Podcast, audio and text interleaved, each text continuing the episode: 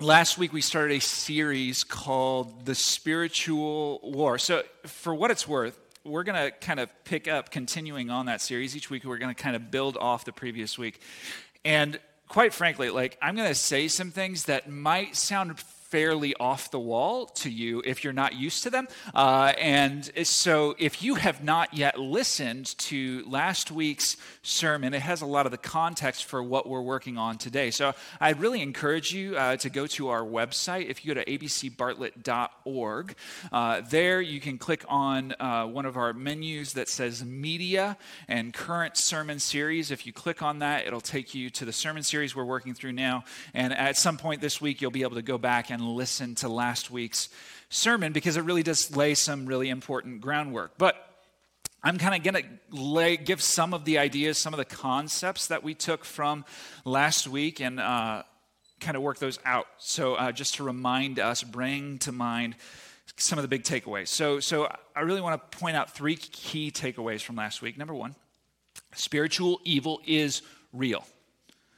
Like we have to be very clear about that. If you look in our world, you look at the kind of distressing realities of our world, that those things exist because spiritual evil is a real thing. The adversary, the devil, Satan, whatever you want to call him, whatever name you give him, he is real. Demons who follow him are real. There is a spiritual uh, realm, and kind of the activity in that realm affects the physical realm. And this is not just ideas that I have like come up with on my own, but Scripture tells us these things, and we see the evidence of them in the world around us.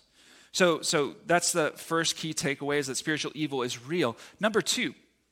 Uh, the devil and demons, they are created beings which means that they have the limitations of created beings. So, like, let's just be really clear about, about what that means. Like, God is the creator, but like, the devil is not a creator, so, so he's not like omnipresent uh, meaning he is not present everywhere at one time. He is not omnipotent, meaning he is not all powerful, and he is not omniscient. He is not all knowing, right? Like there are kind of realms of power and access that are restricted to him. He is not nearly as powerful as our God is. There's limitations on his power and the power of the demons. So, so that's number two. And then number three, the goal of these spiritual beings is to kind of create chaos and destruction by holding human beings under the sway of lies.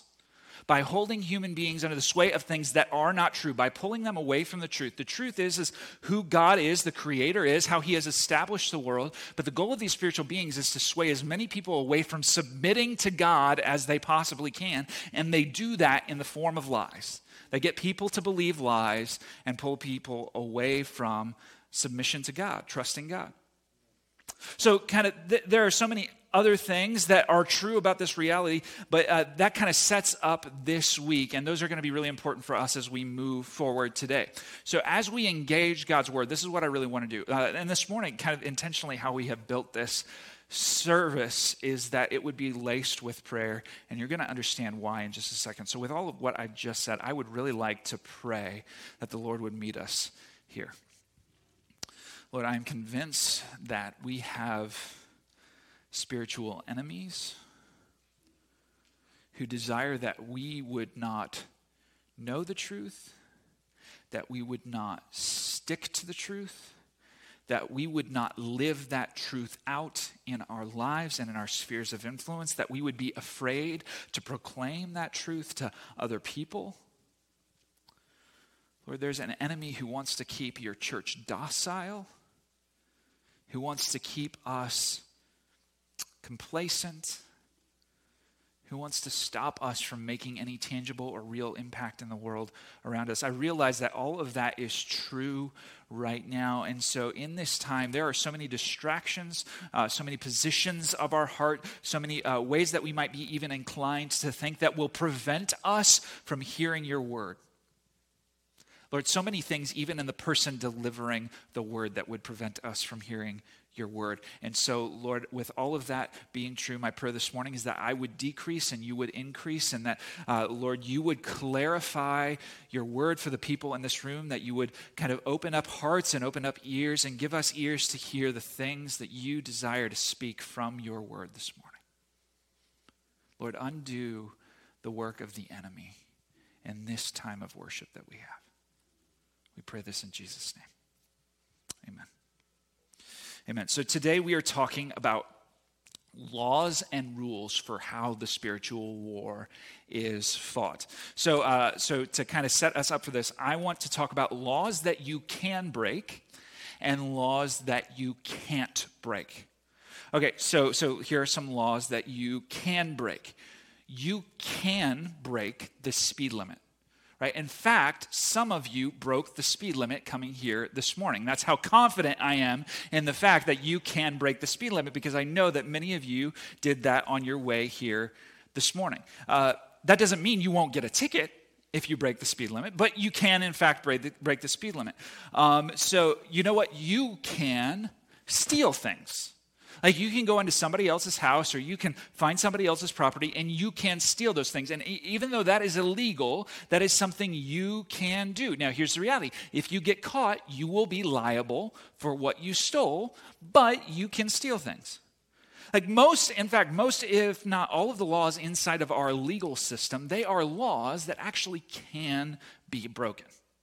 Right? They can be broken. So let's talk about some laws that you can't break you cannot break the law of gravity right like you can't climb up on the roof of the church and decide oh there's no gravity today and like like you just don't have that ability no matter how hard you try you are not going to be able to break it like, and so you might say, okay, well, we can fly, you know, we can make jetpacks. I don't know why jetpacks is the thing that I picked, but it is. Uh, we can, but, but we can't actually like break the law of gravity. You can't break the first law of thermodynamics. So, just in case you're wondering, energy is only converted, it is not created or destroyed. You, no matter how hard you tried, you cannot break the first law of thermodynamics. Right? There are laws governing, governing the physical world that absolutely, by no means, can they cannot be broken. So now, so you might have even in you a particularly rebellious spirit. But I don't care how rebellious you are, you are not going to be able to break these particular laws. So, uh, so these same concepts apply to the spiritual realm. Right, there are rebellious spirits. We talked about this last week. Rebellious spirits who have rejected God's rule. They have done things that go against God's heart. And we, can, uh, we often think of them as lawbreakers, lawbreakers who have been assigned a particular punishment, right? And they continue to be rebellious in the things that they do. But then there's the reality that, like inside the spiritual realm, there are spiritual laws that exist. And these laws are very similar to physics right? Like uh, they can't be broken, which means that kind of the application of these laws has, they, they really have nothing to do with how rebellious the spirits are. Like these laws are kind of neutral and they govern the realities of the spiritual realm. So, this is kind of the governing principle that we're going to move forward with this morning. This is kind of what grounds these laws. What physics is to the visible realm, authority is to the invisible realm. Authority is like the physics of the spiritual realm. So, uh, so we're going to kind of dig into how this plays out in the Bible, but understanding these laws of authority is very important for two main reasons. Number one, they reflect the gravity of what we are dealing with in the spiritual war. As we talk about authority and consider authority, they reflect the reality of what we are dealing with. And then, number two, they actually clarify the role that we have in spiritual conflict. So, uh, our passage today kind of puts these realities on display. So, again, we're in Daniel chapter 10, and kind of just to set things up, there's this king, and his name is Cyrus. And uh, Cyrus is the king of Persia. And the, the, kind of the main character of our story today is Daniel. He is uh, kind of in this circumstance where the Jews have been taken captivity into Babylon. They've been forced to serve as slaves. And just so you understand Babylon's foreign policy, the kingdom of Babylon, what they have done is they have kind of taken, they take people captive. That's what they do. They bring them to their city, they enculturate them, they kind of indoctrinate them in the way of life of a Babylonian uh, because they want to fully convert them into Babylonians. That's what they do. So the Israelites have been taken captive into Babylon. And Daniel becomes influential in this kingdom of Babylon. He like gets up very high in the ranks and knows the king really, really well, right? He becomes a kind of a friend to the king almost. So, so then uh, late in Daniel's life, what happens is that Babylon gets overthrown. And along comes this kingdom called Persia.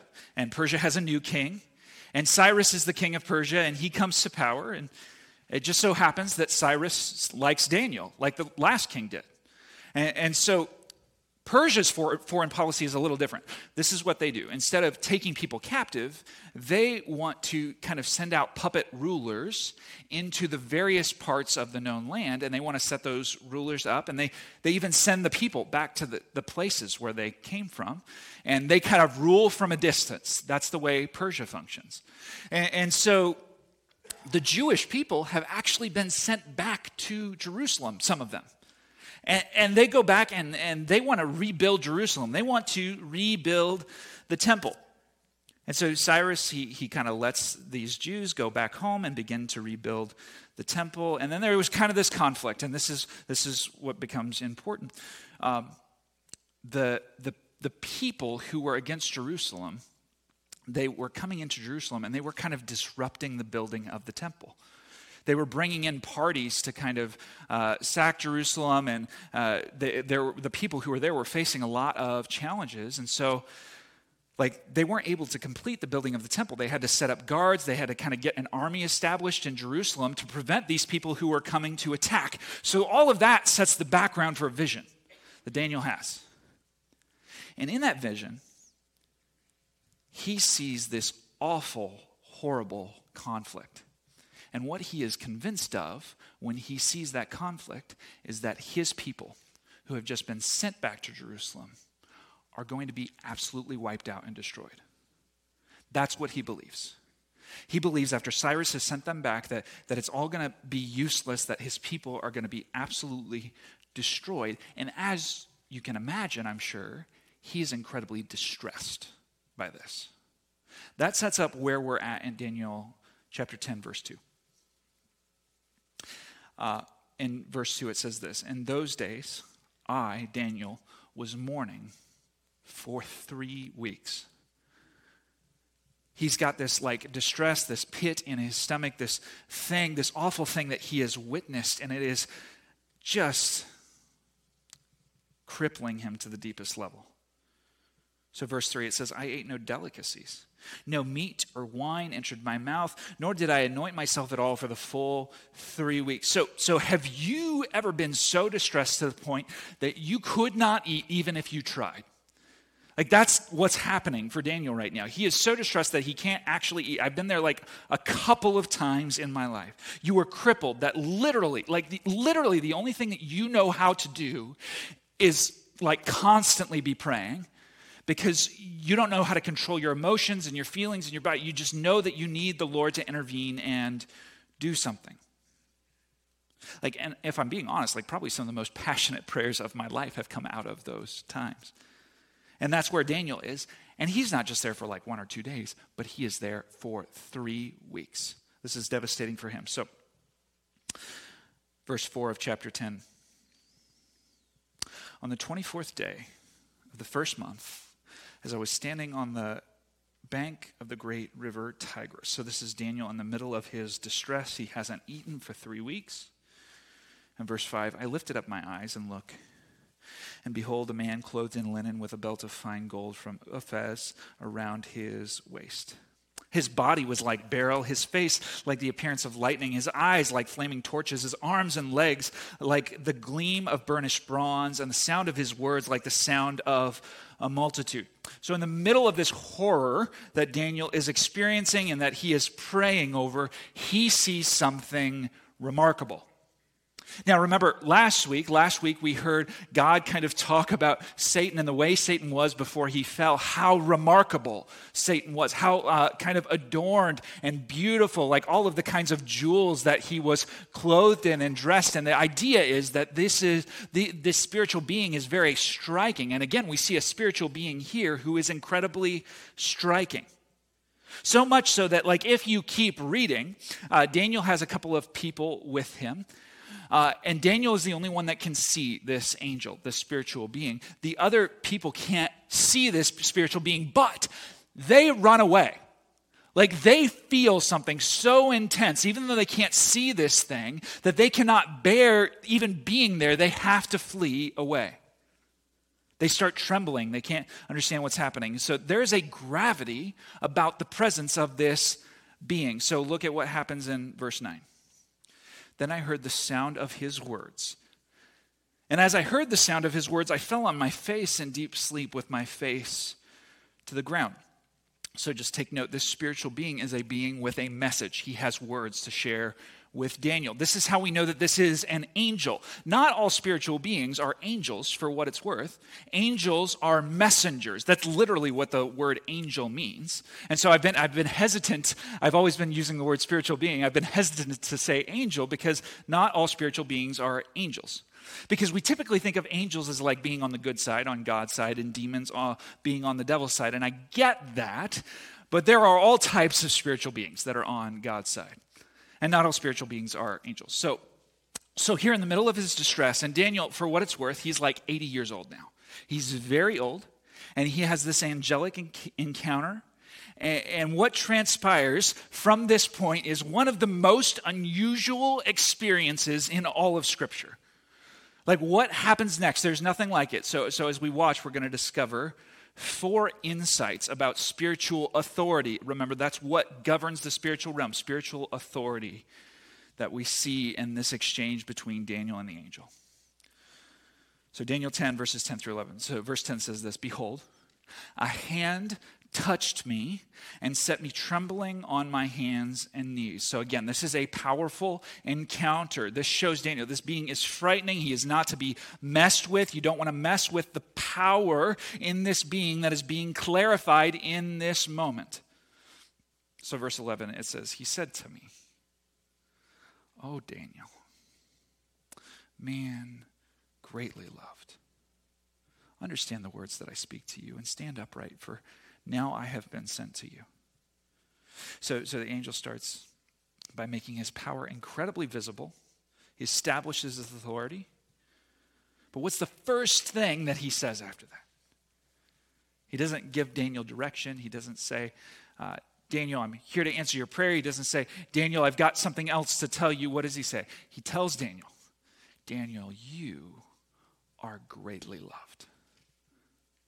I've been sent from somewhere. But the first thing that you need to know is that in my sending, you have not been forgotten. In fact, you are highly recognized by God. You are loved. So, quick note we're going to talk this morning about a lot of pragmatics of the spiritual realm, things that function in the spiritual realm. But we need to be aware that the spiritual battle continues to rage in part because of love. Like love has something to do with the reason the spiritual battle continues to rage. God loves people, and He allows this battle to continue to rage because He wants to see people redeemed. Like God greatly loves people who are seeking His purposes. That is true. And it's actually like part of what is fueling even the continuation of this spiritual battle. So, uh, verse 12 says this It says, Then he said to me, Fear not, Daniel. For from the first day that you set your heart to understand and you humbled yourself before your God, your words have been heard, and I have come because of your words. When he's saying the first day, he's literally talking about the day that Daniel got the horrible vision. The vision that he thought was God's people being wiped out. The first day that Daniel could not eat another thing. The first day that he began praying where he starts trying to grasp what God is saying, where he starts trying to understand God's heart. And he lets all of that kind of influence the way that he prays. It's interesting, you know, Daniel, uh, all the way through his time in Babylon and, and, in these other kingdoms, he knows that in the midst of all of this, they cannot abandon prayer. Like the king actually made an edict that said, uh, you need to abandon prayer. You can't pray anymore. And Daniel was like, no, I, like, I actually can't do that. There are a lot of things that I can do to help the kingdom of Babylon, but I cannot stop praying. Like, he wouldn't break God's law, right? All of these things are true. He wanted to stay faithful to God and he wanted to continue to pray in the midst of all of this. And so, what we see time and time again with Daniel is that he is a person who knows God's heart really, really well. And that in knowing God's heart, he seeks him constantly in prayer. So, even in captivity, he wants his life to be an honor to God. So, he has kind of set his heart to these things and And in the midst of doing all of this, the angel looks at him and he says, Okay, so after this vision, that day that you started praying, I want you to know, as soon, as soon as the words left your mouth, I was out. I was sent. God sent me to come and help you as soon as the words left your mouth. So, okay, first insight about spiritual authority this morning is this God honoring prayer taps into the highest authority. God honoring prayer taps into the highest authority. You want to talk about how the spiritual realm functions, what our part in that is? This is probably the most significant part right here. God honoring prayer taps into the highest spiritual authority. God is waiting for people who know his heart, who love him, to seek him in prayer. So he sees that with Daniel. This principle holds true throughout Scripture, by the way. We watch Moses and the way Moses prays and the way that God answers Moses' prayer. We watch Elijah, the way that he prays, how God does what he asks. Jesus says, Whatever you ask in my name, this will be given to you. What's true in all of these cases? Hearts are aligned with God's heart, seeking God's purposes to be carried out. And so then they pray God honoring prayers, and God responds to them. So, whatever is true about authority in the spiritual realm, what you need to know is that when you pray, as you follow God, as you walk in the Spirit, as you adopt God's heart, you are calling on the highest spiritual authority, the Creator Himself, to intervene. And He is waiting for people to call on Him to intervene. Like so so just a quick note like what a blessing from God that that what that that simply what is required is that we would adopt his heart and pray his heart to him. So if you look in the book of First Kings, it's really interesting. Elijah is there, and it's kind of Elijah and his God versus the prophets of Baal and uh, their God, right? And so it's God versus Baal. And all of these prophets, they're, they're, there's kind of this competition. They're, they're trying to figure out who can get fire to show up first. And so, so these prophets of Baal, do you know what they do to get fire to show up? Do you know what they have to do? What their religion requires them to do to get fire to show up? They have to do self mutilation. They have to kind of dance and put their body into all of these weird uh, gyrations. They have to speak various kinds of incantations. Uh, and they are at this work for hours like they just keep going and keep going and keep going, and you know what doesn't happen? Fire does not come. And so then Elijah, by himself, there are 450 of them and one of him, he builds an altar. And he says to the 450, Hey, why don't you go? Um, could you go get some water? and pour it on my altar? And then could you do that another time and then another time after that? Three times they poured water on his altar. And what does he do? He prays. And the, the altar lights up, right? Fire falls from heaven and consumes the altar. Right? So, like, what a blessing is it that we don't have to, like, perform all sorts of awful works or self mutilation. Like, God says simply pray. And by doing that, we tap in to the highest spiritual authority. So let's consider what happens next. Daniel has been uh, praying. And remember, uh, the angel was sent the moment that he started praying.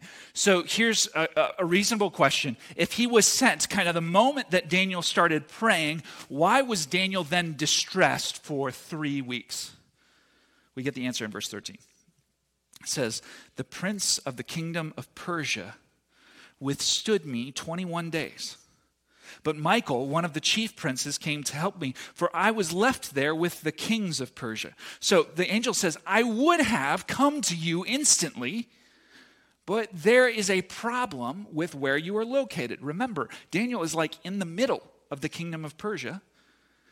Eh, you're right in the middle of the Persian Empire, and this prince of Persia, remember, so, so these, uh, all of this conversation about rulers and people in charge, this prince of Persia, he's a ruler, but he's not a man.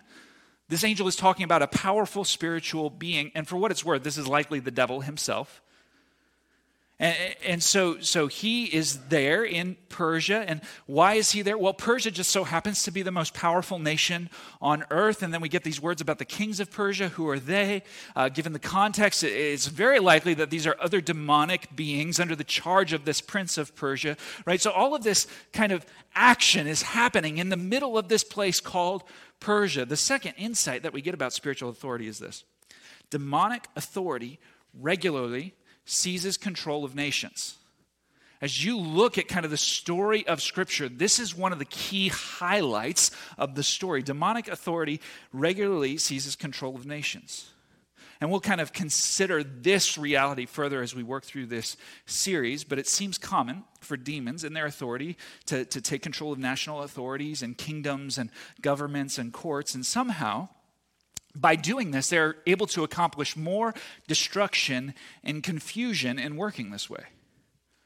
So, so Persia is this place where this demonic authority is particularly concentrated, and the angel says, like, the, like I tried to get to where you are, but I was taken prisoner. Like I could not cross to where you are. There was something keeping me back. I was held up. I couldn't advance. There were authorities preventing me from delivering God's answer. And so I couldn't break free until Michael came along. We'll talk about what that weird part means in just a second. Uh, so, verse 14, so it says, I came to make you understand what is to happen to your people in the latter days. For the vision is for days yet to come. So, this has all been about a prayer that Daniel has. Daniel is very concerned. He's worried that his people are going to be wiped out. An angel comes and says, Listen, the vision that you had, it's not happening right now want to set your heart at ease. Here's God's answer to your prayer. This is not happening right now. This is for something to happen later in the future. Okay, so then the, the interaction continues in its unique qualities. Verse 15.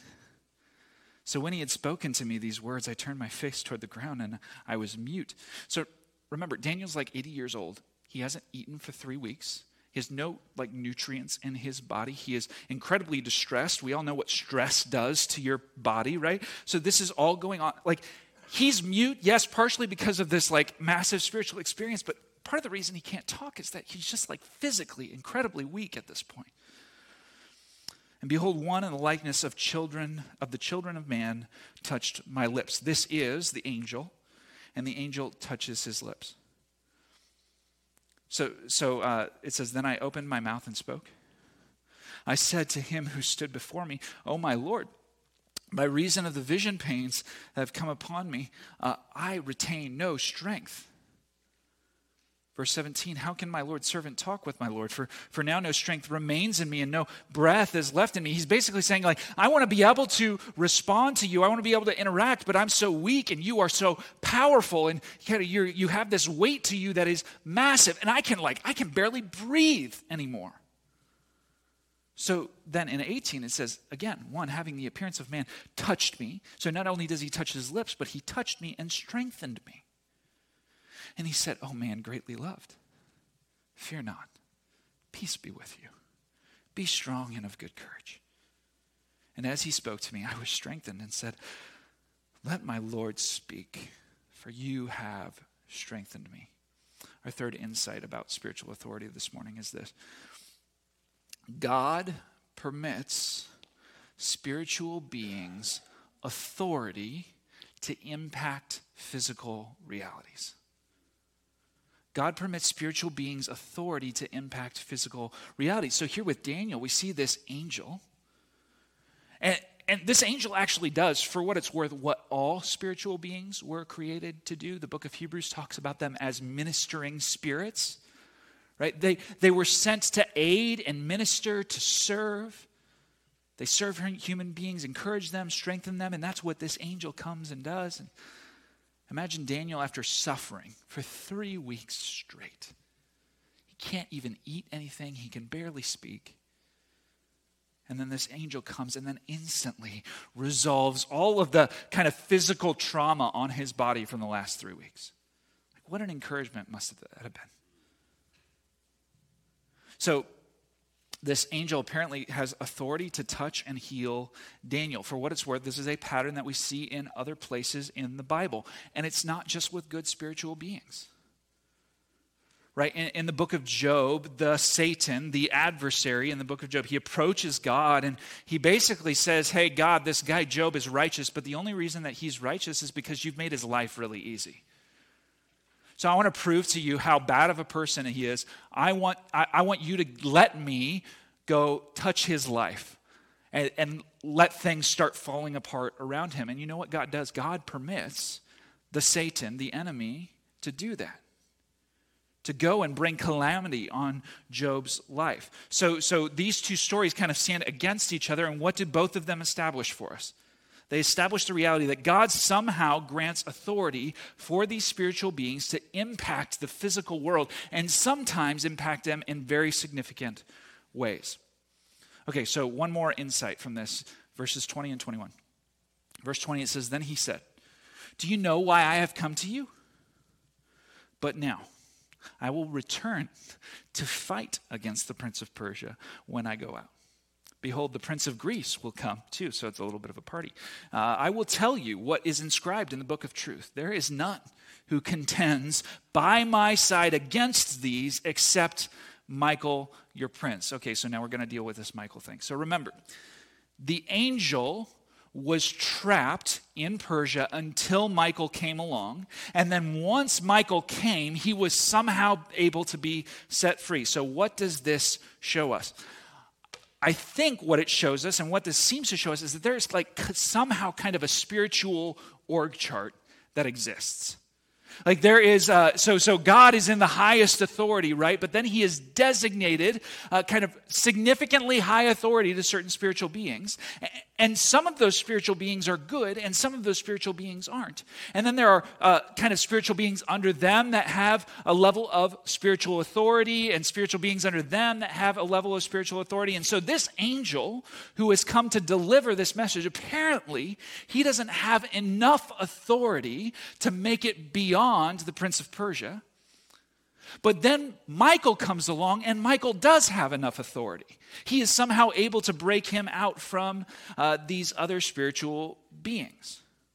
So, kind of the last insight that, well, and this whole thing about the Prince of Greece uh, coming in and uh, he's going to do battle with the prince of persia what this kind of tells us is that these demonic spiritual forces they're they're not just competing against God's people, they're competing with each other.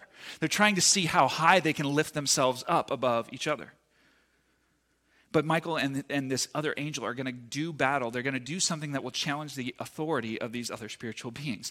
And so the fourth insight about spiritual authority is this spiritual battle is won and lost based on authority.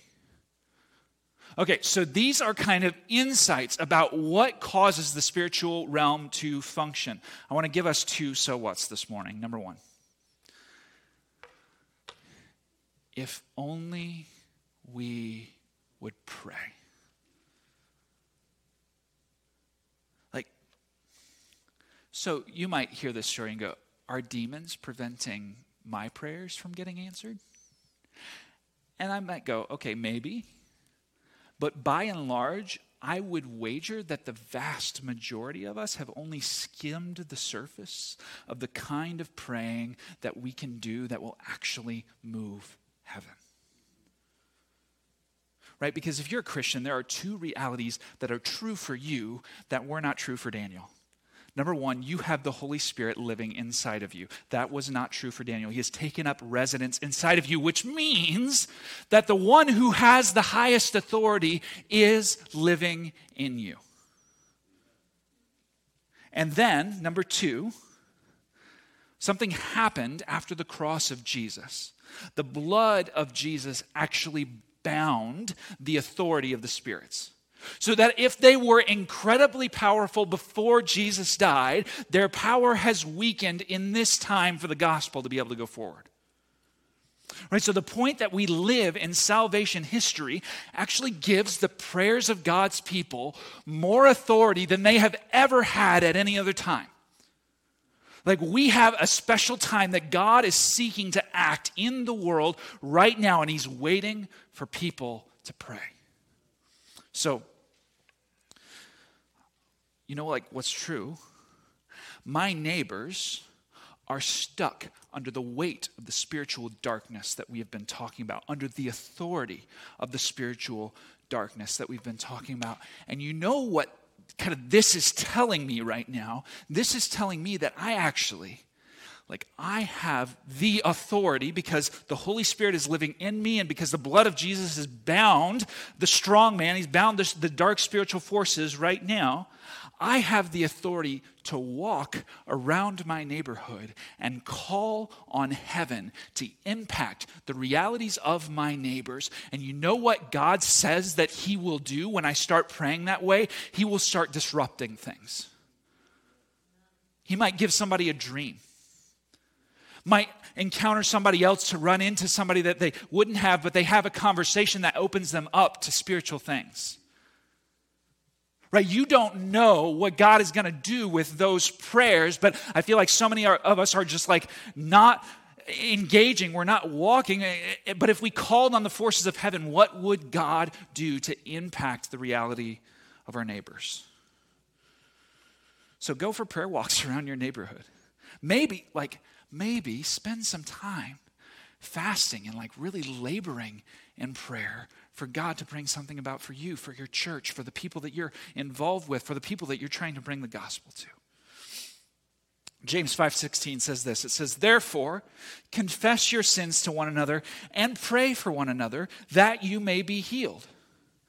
The prayer of a righteous person has great power as it is working. So, so as I tell you to pray, like maybe one of the things you need to do as you go into prayer is like you need to spend a season in confession and repentance right? Like, because maybe your heart is out of alignment with God's heart. Maybe your actions are out of alignment with what God wants for you. And uh, what this says is that as you confess your sins to one another and as you pray for one another, you will be healed. God is waiting to answer the prayers of those who are righteous, those who are obedient. God is waiting for people to read His word and understand His heart and understand how they want Him or how He wants them to pray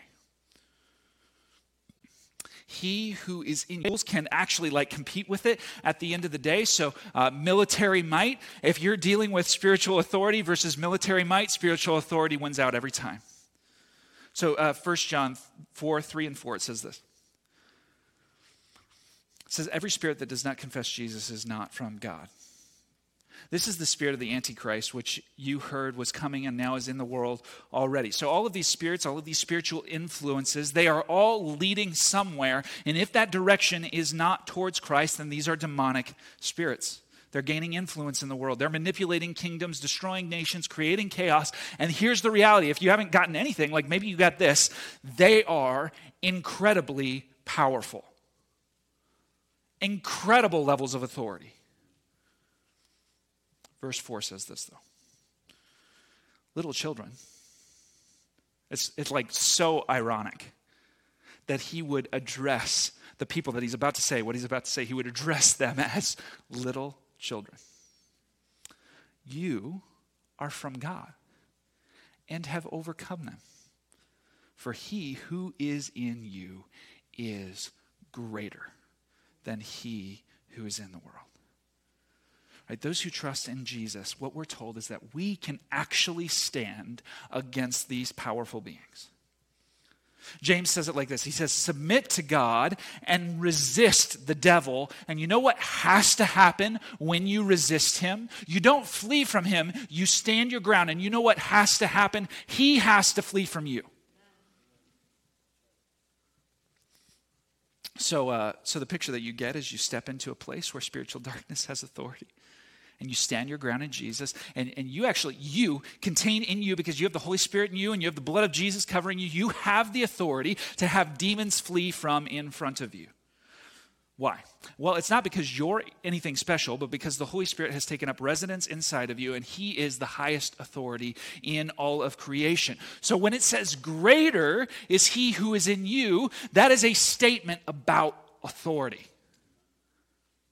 It's a statement about the governing realities that exist in the spiritual realm. And so then one day, he who is in you is going to return. And you know what he's going to do? His authority is going to be so incredible that he will speak one word.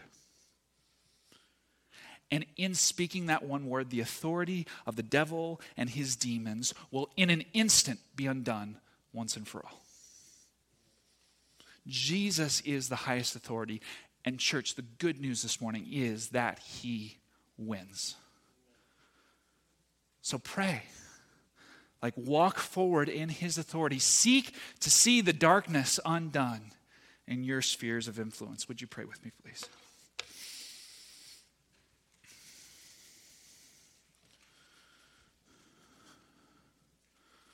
Lord, you are stronger and greater and higher than every spiritual power that exists. And sometimes our hearts are not convinced of it. Sometimes we are afraid. Sometimes we are anxious. Sometimes we are kind of stuck, turning over in the same sins over and over and over again. Lord, I pray that you would draw people out of that this morning. Lead us to confession and repentance, to trust in you because you are the greatest authority and you give us authority over every other spiritual being. Lord, you want to do a work in the people around us. You want to do a work inside of hearts. You want to draw people to faith in you, Lord. You want to do something greater in this kind of two to three to five mile radius around this church, Lord. You want to make an impact. So, Lord, whatever you have to do inside of the our hearts to make us those who would resist the devil and have him flee from in front of us. Lord, do it. I pray for a spirit of repentance. Holy Spirit, I pray that you would prompt inside of hearts and minds things that we continue to struggle with. Would you lead us?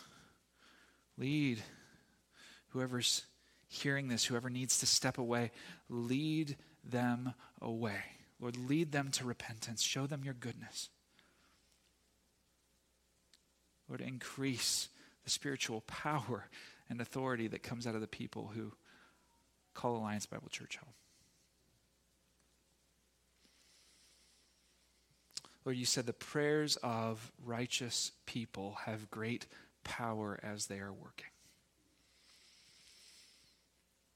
Lord, show us what it looks like to walk in righteousness so that we might see prayers do mighty things in the world around us.